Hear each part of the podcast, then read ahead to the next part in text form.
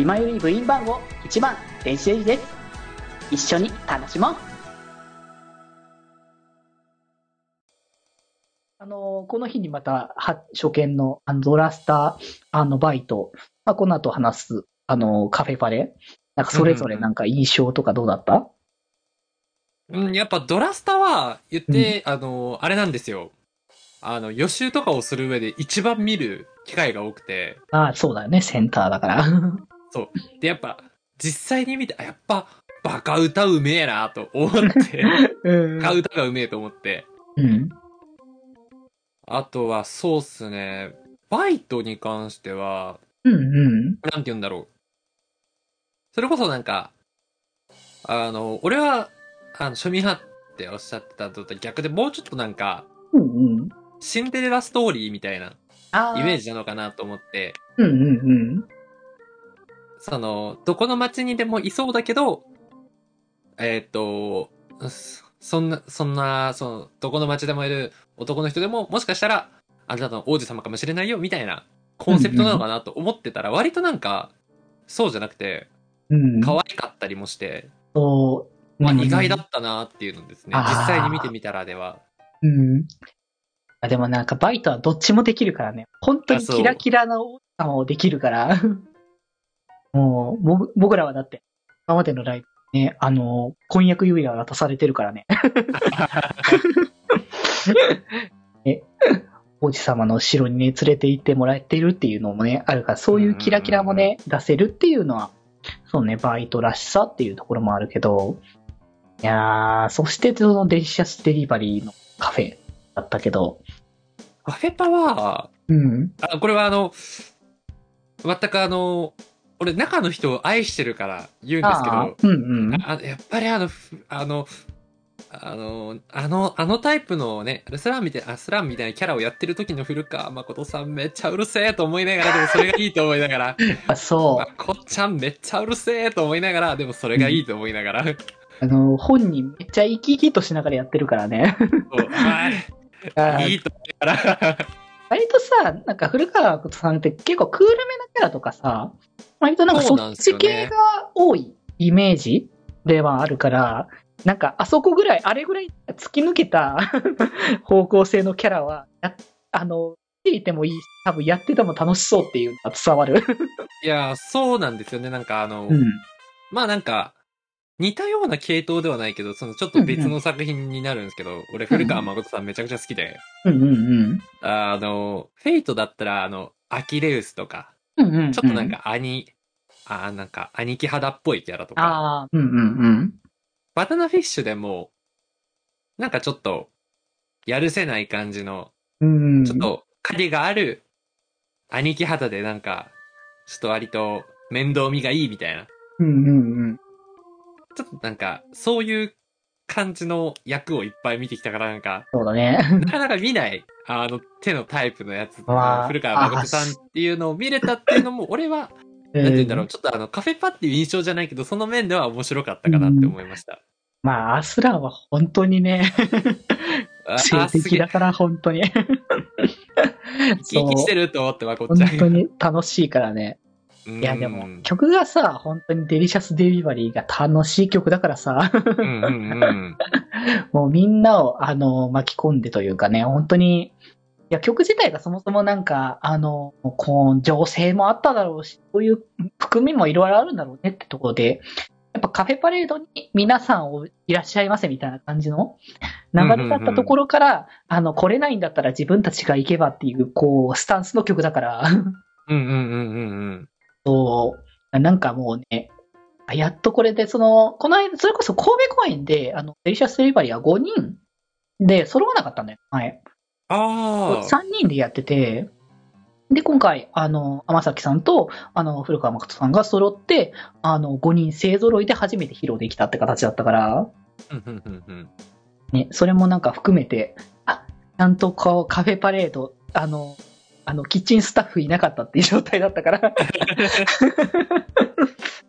ゃんと勢揃いでね、あの、ホールも、あの、勢揃いでの披露でね、ここ見せれたっていうのも、まあカフェのね、あの魅力もね、ここで見せたんじゃないかなっていうところで、うんうんうんうん。ねそんな流れで、ちょっとね、この後は推しというか、担当というか、がね、来たんだけど、いやー、廃所で、スマイルインワンダーランドということでね、うんいやー、やっと聴けた新曲、これ。そう。やっと聴けましたということで、本当にね、あのー、CD 聴いてた段階ですごく楽しい曲だったから、ね、キラキラの本当ね、青春成分よ、もう、廃所はやっぱり。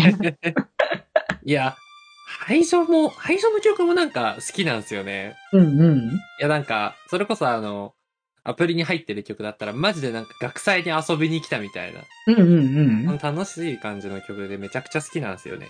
いやー、本当に。だからそのなんかね、キラキラ、こう、楽しいっていう、そのなんか全力っていうのをなんかやっぱね、またちょっと今までの、こう、楽曲とまた違った楽曲として新しく出てきたこの曲もまたこの場で披露して、まあ、で、まあちょっと今回はね、それこそうちの担当の、あの、春菜くんの、あの、生産の白井さんちょっとね、お休みだったけど、うんうんうんうん。またに4人でいつ、あの、の披露っていうのもここでね、ああの、またそれはそれでっていう形だったから、まあね、次回以降がね、そういった、あの、パフォーマンスできる機会があったら、はい、やっと、あの、また見れるんだねっていう気持ちになるから、そこも楽しみにしながら、本当に元気いっぱいになる。なんかストレートにやっぱね、会場は元気になれる方向だなっていうのを改めてね、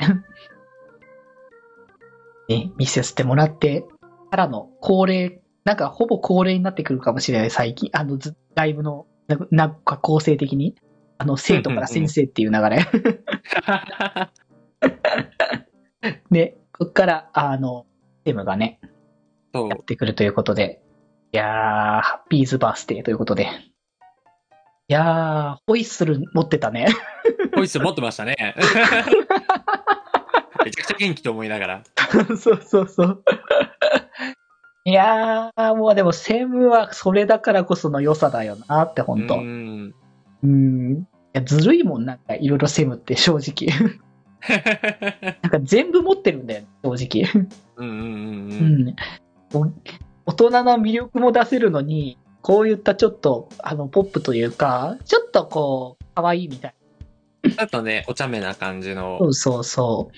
だなんか、その、途中であの、あの、ふ、あその、あれか、あの、花輪先生役の伊藤健人さんが、なんかうんなんか笛をなんかあれ？で、なんかちらっとなんか、なんかへ、持ってたのかな？みたいな感じにちょっと思った時に、あの、外れたって言ってて、紐が切れたみたいな。そうそうそうそうそう。あったあった。そう。そうなんか、それも含めていいなって思っちゃって。うんうんうんうん。なんか全体的に全部よく見えちゃうなって思うのが、やっぱね、セム、セム、いろいろずるいやって思って。うんうんうんうん。セムは本当に楽しい、楽しいんだよね。いや、本当に。初見の人にはセムを見せろってよく言われてるから。もう、だからサイスタもなん、かになっちゃってる。そう、サイスタもそれやってたからね。うん。あ、でも、俺なんだろう。うんうん。あの、俺は、その、サイド M アプリが始まって、うんうんなん。かちょっと興味があるなと思って、うん。一番最初に、まあじゃあアプリ入れる前に何しようかと思ったら、あの、俺、アニメ見たんですよ。あー、うんうんうんうん。で、アニメの中で、割とその、好みの曲上位に入ってきたのがセムだったんですよね。セムの曲いいなと思って。いやー、いいね。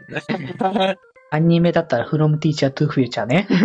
そう。タッタラッタッタラのあのなんかちょっとイントロのテクノな感じがめちゃくちゃなんか好きで。うんうんうんいやー、もうほんと楽しいんだな、もうずっと。いやなんかね、あの、コクールとかそういう感じというかね、なんかやっぱ大人なこうね、あの人たちが集まってるからクールもできるんだけど、クールだけじゃないんだぜっていう、あの、あの全開感。大人がやって全開で楽しいことしてるみたいな感じが最高に見ていて、あの好きだから、あのあのスタディーコールマジックを、あのい一時期、あの、聞いてた時に、楽しいけど、若干、あの、泣けてくるみたいな気持ちにもなってくるっていう。いやでもなんか、セム確かなんか作中でもなんかちょっとごめんなさい。一時一個覚えてないんですけどなんか、うんうん。いいよ、なんか本気でああいう、その、なんて言うんだろう。何か目指して頑張ってるから、その学生に響くみたいな、そうなん言。ってたような記憶があって、うんうん。あ、でもなんか確かにと思って、そう。全力感がすごいから、本当に。そうなんか、なんて言うんだろう。セムって、うん。なんて言うんだろう、なんか、もう、い言ってしまえばなんか、あの、平均年齢が割と高いじゃないですか。そうだね平均年齢というか、年齢が。うん高いね。だからなんか、後先がないっていうか、うんうんうん。なんか、もう、ここで成功しなきゃ何になるみたいな。そういうなんか、んそのなんか、そうなんか、ちょっとなんか、なんて言うんだろう。大人だからこそ考えなきゃいけないことみたいな、うんうんうん。そういうなんかリアリティを持って、なんか、そのセムっていうグループを見ることができるから、確かにね。その、ただ単純に曲がかっこいいとか、このストーリーが感動的どとかだけじゃなくて、うんうんうん。セムに関しては割となんか、本当になんか共感。することができるなって思いながら見てます。なんか共感、ただ、うん、ですね。うん共感かな？まあ、共感はでも多分でかいかもしれないな、そこは。うんうん。そのなんか、それこそなんか、教師っていうは他にもいろいろいますけど、うんうん教師っていうなんか、安定した仕事から、その、子供たちが学生たちに、あの、夢を見る姿を見せるためとか、いろいろ理由があって、アイドルっていうところに転身するっていう、うんうんうんアニメで描かれたあのストーリーがめちゃくちゃ印象的で、うん。なんか、うん。それこそなんか、なんて言うんだろう。なんかドラスタとはまた別方向でなんかデコボコトリオじゃないですか。あ、まあそうね、そこは。うんだからなんか、またなんか、そこが面白いなと思ってセムのことは見てましたね。ああ、なるほどね。うんうんうん。そんなね。先輩オタクの深いうなずきが。いや、まあでもそうだと思う。本当に、やっぱね、大人だからこそはね、すごく思う部分があるからね。いやー、まあ、こここまででまでまだ前半まだという感じだから。うーん、まだおかしい。まだいや、いっぱいある。ということで、ちょっとね時間がバグっちょる。気ままに寄り道クラブではメッセージを募集しております。メッセージの宛先は、メールアドレス、よりみち .club.gmail.com で募集しております。そして、気まよりでは、みんなで作るアットウィキを公開中。みんなで編集してね。